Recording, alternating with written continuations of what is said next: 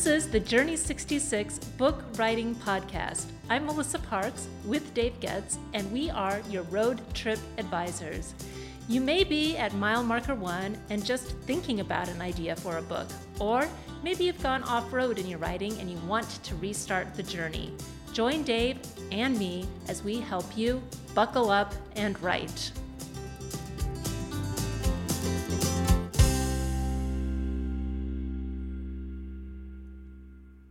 You don't have a platform, but you have a great concept for a book. In fact, you've even completed a chunk of writing and you think it's pretty good. Wait, no, maybe it's great. Now you wonder should I try to find a literary agent to help me get published with a traditional publisher?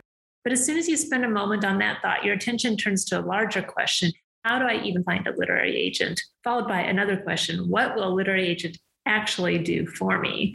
Adria Goetz is a senior literary manager, and she's with us here today to tackle some of these questions. She's currently accepting queries for picture books, middle grade, young adult graphic novels, adult fiction, specifically female driven thrillers, suspense, and women's fiction, quirky gift books, lifestyle books, cooks books, and devotionals. Welcome, Adria, to our podcast. We are so excited to have you here today. It's going to be so helpful for our audience to hear from an actual literary agent. There's so much mystery around the topic of literary agents. So, thank you for having me. So before we dig into our interview with you, Dave and I want to share where we've made progress this week. So Dave, you go first. So you're catching me at a good point because I am going to Montana next week for my annual fly fishing trip. So I fly fish throughout the year, but I usually fly fish either in the Wisconsin driftless or the Minnesota driftless, or maybe if I'm in Colorado. Once a year, I take a trip to Montana. And so that's coming up. I'm leaving Monday, which I can't wait. We fish all the great Western rivers, Yellowstone, the Madison, sometimes the Gallatin. So the big thing always is I pack last minute. That's how I roll. And this time I'm I'm thinking a little more strategically about it, in part because I find that I have my backpack, which has my computer in it, because as a running a small business, you're really never off. But then I have two other bigger, chunkier suitcases that have one has my clothes, one has all my fly fishing gear. And so I'm trying to figure out a way to put some of that in a, in a small carry on so I don't have to pay two fees, right? Because it's like 35 bucks a pop. Yeah. So anyway, so I so the progress is on this trip. I'm actually thinking a little bit beforehand about what I should do. So I think packing is the worst part of vacationing. I wish I could have somebody come and do it for me because I never am in the right space to think about what I want to wear five days from now. I'm always like, what do I feel like in the moment? So it's always so challenging for me. I guess if you're fly fishing, though, the outfits are pretty much the same. But you have yeah. to figure out how cold am I going to be? How hot am I going to be? Yeah. And you kind of wear the same thing. You start out on Monday and you kind of, by Friday, you're kind of wearing the same thing. And you're probably stinky. Absolutely. That's part of the fun of fly fishing. All right. Well, mine has to do with the great outdoors also. And I'm not really a great outdoors girl, but every year we go camping up in Door County during Columbus Day weekend. And we've been doing it for 16 years with friends. And the weather is always kind of on the edge of being really terrible. Like we've gotten snow, we've gotten rain, and you know, sometimes one year it was super hot. The year that the Chicago Marathon, where they had to shut it down early because they were out of water, that year it was so hot and it was just not fun camping. Anyway, I just, I hate, I, I like the idea of camping, but I really hate camping because I just don't like being uncomfortable. So over the years, I've tried to make it more comfortable by bringing all my vintage and antiques with me to decorate my tent. And this year we went all out. We um, borrowed a, one of those huge canvas tents from a friend that actually fit a king size bed, or we made a king size bed out of two twin mattresses. We elevated it on a platform, and I brought all these little I brought paintings and mirrors and it was you know we brought a heater to plug in and a shand I hung a chandelier in the tent and so all weekend I was just like decorating and I'm like camping can be fun if all I have to do is decorate all weekend long. It was a lot of fun. So anyway, I'm making the best of something that I don't like. I guess that's the progress. What's the word for that? What's the word? Oh yeah, glamping. G L A M P I N. It's a portmanteau, I guess, is what it is. To use a word from a previous episode where you link two words together. What about you, Adria? I, I love the idea of decorating your tent when you're camping. That's so cute. I went camping a couple weeks ago with my brother and sister in law and my husband. And my sister in law does not like using public bathrooms. So oh, she yeah. has invested in a bathroom tent where she can have her little like bucket toilet. And I just love when people take control of their happiness and, you know, invest in something that's going to make them enjoy exper- an experience more. So that's that's great. Yeah, I have a friend who did that too. She is even less of a camper than I am. And she did the same thing. She called it the portable potty or something. And she had this really beautiful sari curtain that she wrapped around it. So it was very elegant in the, in the woods anyway. Yeah, we probably have a lot more in common than we think. What about you? Have you made any progress this week on anything in your life, maybe related to your house or your work or a relationship, anything? That's a great question. I think so. Like I was saying earlier, my husband and I are renovating our Victorian farmhouse, which has needed some love. And we, I have a hard time like when when I find something that I love that I think is perfect for the house, but it's like outside of our budget. I have a hard time letting go of that. So mm-hmm. I found a chandelier for our living, our dining room that I loved, but it was like five hundred dollars. and I work in publishing, so I don't have a spare $500 lying around.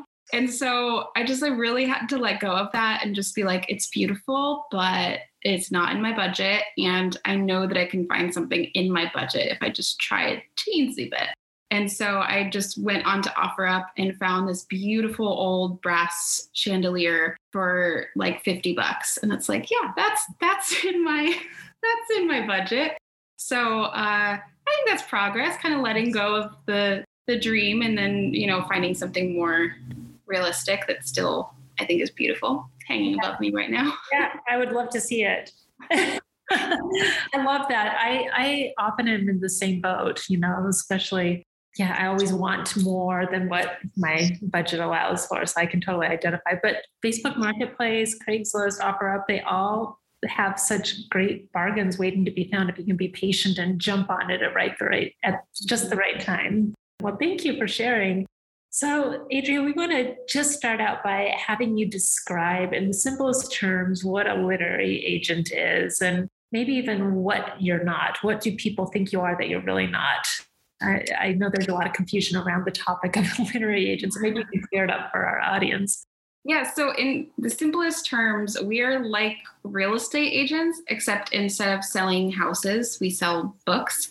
And it's a much more long term and close knit relationship than you'd have with your real estate agent. Although we loved our real estate agent. So, but I think that the misconceptions um, well, I think first the just the mental image people have about literary agents is often pretty incorrect because when you see a literary agent in a movie or on a TV show, it's always someone that's like wearing a, a sharp blazer in a sleek office in a New York skyscraper and they're like snapping at their assistant for coffee and you know just pouring over their slush pile and they hate everything.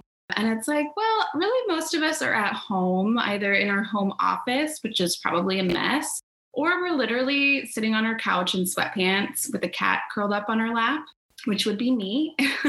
and so when people tell me like it's intimidating or scary to query agents, I always just encourage them to take a moment before they click send on a query and just imagine that the person on the other end of the email is sitting on a couch, you know, snuggled up with a cat.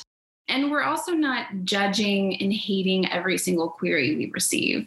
Truly, I, I see amazing projects that are well written and beautiful and have incredible fiscal potential every single day. So, most of the time when I pass on a project, it's not because I don't see potential it's just because it's the practical like i receive such a high volume of submissions that i have to say no to a lot of good stuff.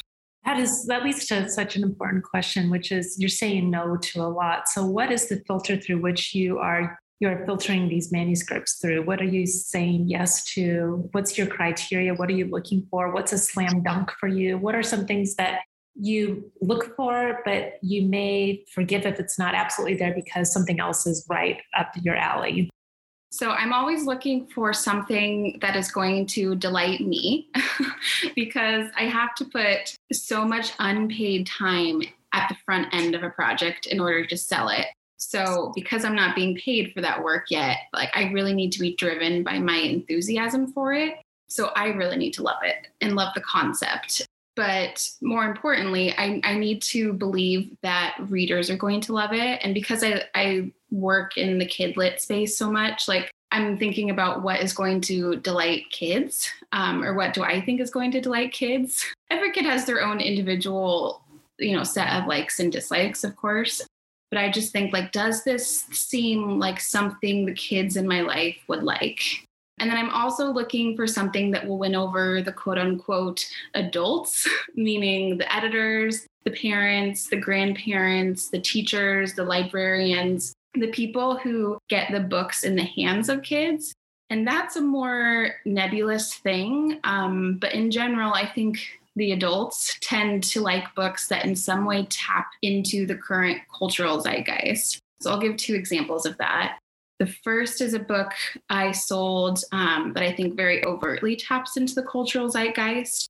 It's called School is Wherever I Am. It's written and illustrated by Ellie Peterson, who is a middle grade or middle school science teacher. And when the pandemic hit and school went virtual, she saw and noticed her kids were still learning things, but it was just wasn't in the context and the confines of a classroom setting. So she wrote this book inspired by that about how you can learn wherever you go. And I don't think it specifically ever says, you know, COVID or coronavirus anywhere in the book, but it very much taps into what we're all currently experiencing, um, aka the cultural zeitgeist. And then another book that taps into it uh, in a more subtle way is a book called Taste Your Words by Bonnie Clark and Todd Bright. And it's a book about a girl whose words have taste. So her unkind words taste bitter and icky, and her kind words taste delicious and sweet. And it has this age old lesson at the heart of it, but it feels like something that's particularly timely as we're living in this very polarized, heated world where people are being nasty to each other at the grocery store and and picking fights and saying awful things online, you know, being internet trolls. And so it felt like it tapped into the current cultural zeitgeist in a in a really nice kind of more abstract way while still having this very fun hooky concept that that kids really like. And this one is one that my nieces apparently requested to have as their bedtime story like 30 days in a row. So now one of my nieces mira has it completely memorized word for word. What about platforms? When you're when you're looking at manuscripts are you looking at an author's platform or their reach or just what um, because that's what publishers look for do you is that something that you take into consideration when you begin working with the writer and author? So the space that i work in which is mostly kid lit fiction really does not require a platform. Um, so i don't need to see one. That, i think that's much more important for if you're writing adult nonfiction. Kid lit publishing doesn't care as much I do like to see that people have social media accounts that they're posting, you know, whether that be Twitter or Instagram or TikTok, just because it's a very simple, uh, built in way to promote your books and connect with other writers. That I think that in and of itself can be a helpful thing, even if it, there isn't a platform attached to it because publishers they do expect their author to contribute as much as possible to marketing and publicity efforts. So being on social is just a very tangible way that you can contribute to that. So adria as you you know you're sitting on the couch you have a cat curled up in your lap you you have let's say 20 manuscripts in front of you. Have you printed those out or are you reading them online? In other words they've sent them to you by email and then how far into most proposals are you able to judge whether this is a no, yes, or a maybe? So I read all of my submissions via email. I don't accept um, physical submissions. I don't print them out. I mean, I, I, think most of my decisions, most of my passes are made at the query letter stage because I really need to fall in love with a, a concept of a book and so I'll read your query. If it sounds like something that that interests me, then I'll dive into the pages. But more often than not, it's like, well, this concept feels quiet. It doesn't feel like something that's going to be at the top of the New York Times bestseller list, uh, which is my ultimate goal, is to get a client on the bestseller list. Or it's just not a genre that you know interests me. Um, so most of my decisions are made just based off of the project's concept. So you're reading those with that's within 20 seconds almost because Yeah. those queries are quick, right? Yeah. And what does the query letter look like, or what should always be in a query letter? And how do you make it as appealing for a literary agent as possible? What shouldn't they do in a query letter? Oh man, I, I teach like a 90 minute long workshop on this topic, but let me see if I can boil it down. What I, I think the most important part of the query letter is the first paragraph, obviously. You know, that's very important real estate. And so, what I like to see in that first paragraph is, you know, a nice greeting, the title of the book, the word count, the age category, meaning like, is this picture book middle grade, young adult? You don't need to say like the age of the reader. And then a, a sentence long kind of general elevator pitch for the project, just so I have a bird's eye view of what's going on and it helps me kind of get grounded in, in what the project is. And then from there, you can have a paragraph or two, you know, describing the, the project as a whole, I need to see comp titles, so two to three titles of books that are similar to your book in some way that have, you know, sold well, but not not too pie in the sky. Like you don't want to say my book's going to be the next Harry Potter or the next Hunger Games, but you need to give a sense for who your audience is with these comp titles, and they should be books that have been published within the last three years, so the publisher knows that, uh, or the agent knows that it's something that will appeal to the current market. And then, you know, a little author bio to tell me a little bit about yourself. And then, yeah, and then that's it. And then you just have to make sure that you follow the agent's submission guidelines and say, like, per your submission guidelines, like attached is the first chapter or whatever the guidelines may be. In the bio, are you looking for specific writing experience or are you just looking for something that is interesting about the, the author? Or what do you what catches your eye when you get to the bio part? I just want to get a sense for their background. Um, obviously, if they have a writing or publishing background, if they have other books, I want to know about that. But I just want to know what their life looks like, if they have a day job, where they live, just general stuff. It doesn't need to like wow me or overly impress me. Just just give me a sense of of who you are. So once you take on a book project, they've gotten through the query phase, and I'm, I'm sure we'll jump back and then you decide to pitch it to a publisher. What looks different between like the query phase and then when you actually do a book proposal for a, pu- a, publisher? How much of that is duplicated? How much do you work on that with an author? And what are the differences? Or do they look very similar? Know what i would say the differences are but i can just walk through kind of what my process is. Sure that'd be awesome. So when when we first when i first sign a client um, or actually before i sign a client we'll have an intro phone call where i'll go over my big picture editorial notes for their project that they've pitched me just to make sure that we're on the same page editorially. And then once they give me the green light that they want to work with me um, i'll send over kind of more extensive typed up editorial notes and they'll get to work on revising and then while they're revising, I'm putting together my sub list, my pitch letter, sometimes a proposal, depending on the project, my overall strategy for submissions. And then my client will send me their new and improved manuscript. We'll go back and forth a couple times, depending on the project, until we feel like it's ready for submission. And then I'll send it out to publishers that I think are kind of the, the best choice and then I'll send my client a link to their submission spreadsheet, which they like to agonize over. And they can um, check in with that whenever they want because it's a, a live document so they can see it being updated in real time. It's also color coded and alphabetized, which makes me happy. And then we give submissions some time to breathe and wait to see, you know, what editors think.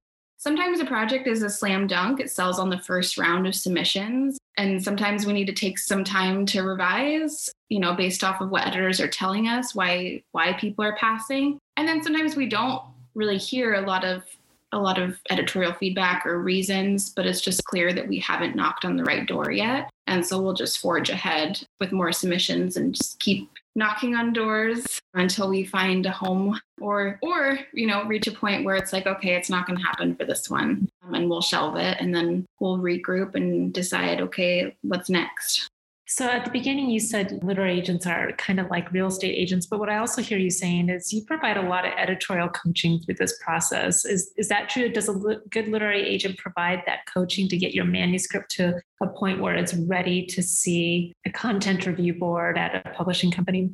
I don't think like you're a bad agent if you don't really get in the weeds editorially because some projects just, you know, when they're pitched to you are already pretty good.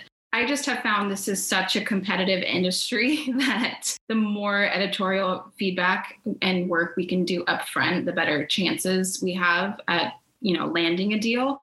But yeah, there, you know, there is a lot of editorial work, especially for fiction agents, that goes into the front end. And then, yeah, I mean, I'm there for the whole process, not just the the sale, because um, I'll we'll sell it, I'll negotiate the deal, the contract, we'll get the terms all sorted out.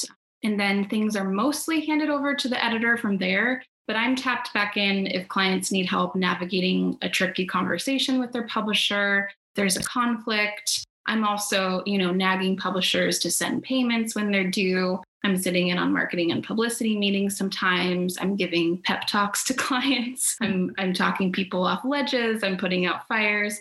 So it, most of the done, most of the work is done kind of at the beginning of of the selling process, but there's also a lot of support that goes into the the rest of the journey. What would be an example of like a tricky conversation that you help negotiate? I have so many examples in my mind, but I'm trying to think of like how do I make this as vague as possible so I don't get into I think sometimes an editor will push and push and push on a certain note and the author will push and push and push back. And then there there's kind of like a a stand a standoff or like a standstill. And it's like okay how who's gonna what's gonna happen next? And so that's when i'm tapped in and we have a phone call. And usually both parties give but usually the editor kind of can hear on the call how important a certain aspect of the story is to the, the author and then they'll kind of back off those types of calls i think are, are very few and far between. But there's been a spike in those types of calls during the pandemic i think because everyone is so on edge. And so yeah a lot of issues come simmering to the surface. Back when you mentioned you like these books that tap into the cultural zeitgeist mm-hmm. that just struck me that in your query if you're querying an agent you should really make that an important or a highlighted piece of your query, right? Why this book and why this book now, and how it taps into, say, the supply chain problem we're having right now, or something like that. I mean, that's not your area. Your area is not business. But I'm just saying, it sounds like that you would pay attention to that. Yeah, yeah, yeah, definitely. I mean, I really need to fall in love with the concept itself, but if something is is just automatically going to resonate with the market that's almost like a built-in platform in and of itself. So yeah anything that just feels timely and feels like it's going to relate is is a great thing to highlight Adri, can you tell me how especially new authors can go about finding an agent? I mean, some people go to these conferences that promise you'll get connected to agents, but if they don't go to a conference, then I mean, how would you recommend somebody does that if they are really green and new to this publishing scene? Yeah. So, as far as just finding literary agents to query, like finding names and information, there are a couple different ways. There are guidebooks with a bunch of agents listed. If you go to just Barnes and Noble or Amazon, you'll be able to find them. For kid lit writers, the Society of Children's Books Writers and Illustrators, SCBWI, is a great organization to join. They they will take you under their wing and help you figure out the industry. And they also have a document, I believe it's called The Book, and it's a, a PDF that has a bunch of kidlit agent information. You know you can you can connect with agents at conferences. I've done a million bazillion conferences and i think i've only signed one or two clients from them. So it's not like the leading place i would recommend. You can find out about a lot of agents through twitter. Once you like follow a couple agents you'll be able to learn about more agents don't recommend like DMing agents and being like, "Can I query you? Can I pitch you my project?" I don't recommend that. But as far as as as connecting with agents, you know, I connect with most of my clients just through them querying me. Just a traditional slush pile. or I guess the traditional slush pile is an actual pile of manuscripts, but you know what I mean, the email. And then I've also had a lot of success with the Twitter pitch events that that happen where it's like a a designated day or couple days of the year where you can tweet a little pitch of your project with a certain hashtag and then agents and editors can go through and request to see your projects. So there's one, so there's PB pitch, that's for picture book writers. There's Pit Mad, which is a catch-all uh, pitching event. There's DV Pit for projects by creators with marginalized identities. And then there's Faith Pitch for um, Christian books. So I've connected with about probably a quarter of my client list through these Twitter pitch events. So I think it's it's worth it to kind of look into that that option too. So how does that work? So how so they'll they'll designate October 15th, for example, and you basically post on your feed your your book and then you put the hashtag. Is that how it works? Yeah. And then we just scroll through the hashtag. And if something catches our eye, we favorite the tweet. And then it's like a, a little wink to, to the author to send their work our way. That is fascinating. I don't think that I've heard that from anybody in the months and years that we've been doing these types of interviews. So that's really yeah. I, I really like it because like I love I love reviewing submissions. I I always want people to like if they're unsure if I'm the right fit for them, like send me a query anyway. I think it's so so delightful to wake up every morning and like see what landed in my inbox overnight. But I think a lot of people are are scared of querying and so because they're just not sure and so the the twitter pitch events kind of i think give people a little courage and a little like prompting like look this agent want is like requesting that you send it their way like there is already interest and so i think that's cool what if an author is rejected multiple times by multiple literary agents? Is that a sign that maybe you should just give up? Or is there ever a time where you ask for feedback from a literary agent, like what they could improve on? Or literary agents just not have time for that and they just have got to figure out why they're getting rejected on their own or just move on and maybe take that as a sign that they're not supposed to be writing a book. I, I, I would love some honest input on that answer. People ask me all the time to give feedback on their submissions and i i never respond to those emails. You know sometimes i i will like have something to say and so i'll i'll send i try to send one personalized rejection every day just because i think that like one you know that adds up over time. But but yeah most of the time i just don't have the the time to do that. But as far as kind of like taking cues i think like there's no test to take to tell you what to do. It's not like a pregnancy test where you can pee on a stick and it tells you like you should stop querying this. Like it's or like you should keep going. Because sometimes you do need to take a beat and revise further maybe get some second reads from a critique partner or a writing group but at the same time, I do often think that writers give up too soon. And I get it. Like, there's only so much rejection a person uh, can handle in a given season. And I know a lot of writers will, will just take a, a pause from querying just for the, the sake of their own mental health, which I completely understand and respect. You got to do what you got to do. However, I meet a lot of writers at conferences who will say things like, Ugh, I think I just need to shelve this project. Like, I queried 15 agents and they all passed on it. And I just don't think it's going to happen for me. And when I hear things like that, I'm like, You only queried 15 agents? like, that's not even scratching the surface. There are so many wonderful agents out there. And obviously, you, you only want to query agents who have you know good reputations and who you think would be a good fit for your work but publishing is such a numbers game and it's it's like the lottery it's like the more likely you are to win the or lottery or you're more likely to win the lottery if you buy 60 lottery tickets um, than you are if you buy 15 so i just always encourage those people to to keep buying lottery tickets and and keep sending their work out if they feel confident in in their manuscript a couple things I want to respond to. The first is don't expect a rejection letter. is that generally the industry standard? Like literary agents are so full at capacity that they probably won't have time to respond to you. Well, I respond I respond to every single every single submission I receive. Okay. Um, but it's mostly a form letter that I send. Okay. So don't expect personalized feedback. Correct. No. Yeah. And the second thing is it, it is a numbers game. So can you give our listeners an idea of like how many would be a good number that might sound absurd to the listener? Is it like 50, 100? Like what what is that numbers? I, I know you say the more the better, but how many have you heard of somebody um, submitting? I mean, I've heard of people submitting to like 150 or something before they they connected with the right agent. I don't know. I mean, I I and I haven't been a writer that's queried agents before, so I don't have firsthand experience. I think like writers or authors would have a better answer for that yeah, I don't know. I'd be really curious to to have someone compile all that data into a chart. Right. what on average. So you were talking about this kind of long-term nature of a relationship with an author. Can you describe that? And is it typical for you to do multiple projects with an author? Like once you get them published once, will you go back to them and say, hey, let's work on another project? Or do they come to you? Or can you explain the nature of an ongoing relationship with an author? I always have um, what's called a blanket uh, working relationship with clients, which just means that I ideally want to uh, work with them for the rest of their careers. And I want to represent and sell as many of their projects as possible.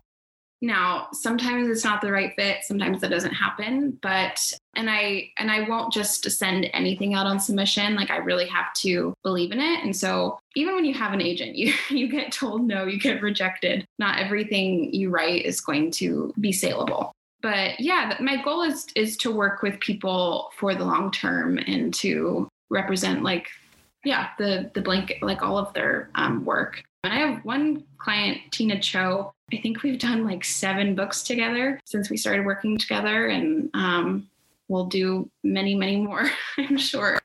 What is the best part of your job? Like, where do you get the most energy? What keeps you waking up every day to look in your inbox and to continue working with with writers? What what is it that gives you energy? Yeah, I've said this many times and I always feel cheesy saying it, but I just love that feeling of feeling like I'm this bookish fairy godmother that that swooped into someone's life and like helped make their their bookish dreams come true. I think that's just it's just really exciting to to be like I made this happen for someone. Like this was the a dream they've had since they were a little girl or a little kid and that that's just a really special feeling.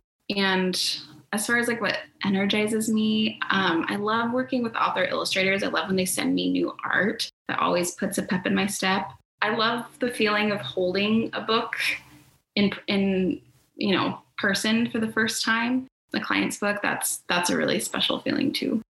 So, how long does it take to become a literary agent? So, I've started three businesses, and Melissa and I have started one together. And generally, we have this rule of thumb that it takes a thousand days. It takes about three years until you know fully whether the business is going to make it. You start to have cash flow. It's not like you don't have any money before then, but you know, things finally start to you start to see the clouds part. You start to see making payroll without having to dip into your retirement account, et cetera, et cetera. I'm mm-hmm. being a little bit facetious here. So, but as an agent, how how long does it take? Does it take three years, four years?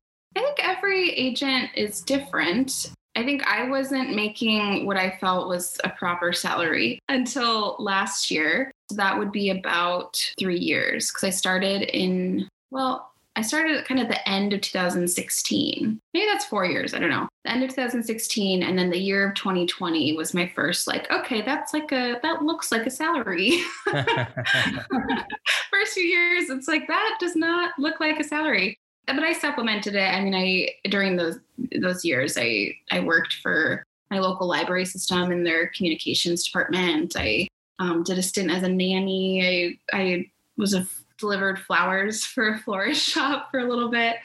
Yeah, but I think every some people are faster than that. Some people take longer than that. There's this idea that with nonfiction, you don't have to have the whole book written. You really need, you know, the query and at least one chapter, maybe the thesis chapter for the book. Is that the same with with kidlit Now with kidlit you have you know obviously the book probably has to be all done if it's a picture book, mm-hmm. right? Because it's not that long. But uh, some of your fiction, do you demand that the entire book be completed so you kind of see if they can de- actually develop the plot and there's an, a good ending to the story? Oh yeah, definitely. Yeah, I I would never take on a a half written partial manuscript for fiction has to be has to be fully written You mentioned early on that you do a workshop for query letters. Is that something that people can pay for or find online? Is it something that we can promote here for people who are interested in learning more? No, I, I usually do them through SCBWI conferences. So there's no like there's no like place to to go like watch it. Mm-hmm. You can should you should consider doing one and having people Yeah. pay for it. Really? Yeah. Another income source. Yeah. This has been incredibly helpful. Dave, do you have any other questions or are are we good? I don't, you know, I just, Adria, I just can't tell you how practical and also some nuggets. You know, the whole Twitter pitch thing was something I'd never heard of before. And maybe that's because most of the things I've written have been nonfiction, but I, I'm assuming that nonfiction has those pitches as well. Yeah, I think you could pitch nonfiction for on PitMad, which is a pretty anything goes type of type of one. I don't know if there's a nonfiction specific, but PitMad is the catch-all. Yeah, you're so articulate too. I'm so grateful for the time that you've given us today and how richly and generously you've shared. We really, really appreciate it. I know that our audience is going to just take away so much from this interview. Thanks for having me. I hope that everyone in the audience queries me. Yeah, I hope so too. I hope you get something really good from this. yeah, me too. Before we close out the episode, though, we want to do our words of the episode, and I will go first, as is the typical way we do things. And my word is plenipotent. Plenipotent, which is just a fun word to say. It's kind of like omnipotent, but it's plenipotent, which is a cross between like plentiful and powerful. The two words are kind of put together there. And so it means invested with or possessing full power. So here is a sentence Nature, impassive and plenipotent, plenipotent, waits to reward or punish us. So that is my word of the day. And that was from Julia Whitty, the 13th tipping point. So leave it to Melissa to come up with a word that we've never heard of before. So Plenipotent. plenip- How do you say it? Plenipotent. Plenty. and Plenipot- plenip- Think of like plenty and Yeah, potent. plenipotent. Plenipotent. Plenipotent. Well, I'm I'm going to go there today as well. I'm going to go with a word that I'd never heard of before, Oh, uh, good. and it was imbrication. Ooh, good word. It's the overlapping of edges, such as tiles or scales. So you could say that the the fish scales are there. That's imbricate imbrication. So it's the overlapping pattern. You know, the metaphoric piece of it is the overlapping pattern or decoration. So the tiles on your roof would be a form of imbrication because they overlap. So a, a, a sentence would be art's imbrication in networks of money and power is hardly a contemporary phenomena. That's so, interesting. So that was used in a more metaphorical sense. yes. Yeah. So it's overlapping networks of power and money. So Yeah. imbrication. So art's imbrication and networks of money and power is hardly a contemporary contemporary phenomenon. Yeah. So art is overlaid, overlapping with network and mon- of money Yeah. and power. Interesting. Oh, good word. I totally want to use that word. Yeah, please. I'm going to try. I'll try and I'll probably use it incorrectly. So, Dave, before we say goodbye to Adria and say goodbye to our audience for the day, can you tell us a little bit about what people can find on the Journey 66 website and what we're offering? So what we'd like you to do is jump on the site, and there's two things you can do. We have a tipster sign up. We do a weekly email, and we just provide a tip. I think last week it was on about how to build a thousand followers and how a thousand followers alone can sustain you as a writer.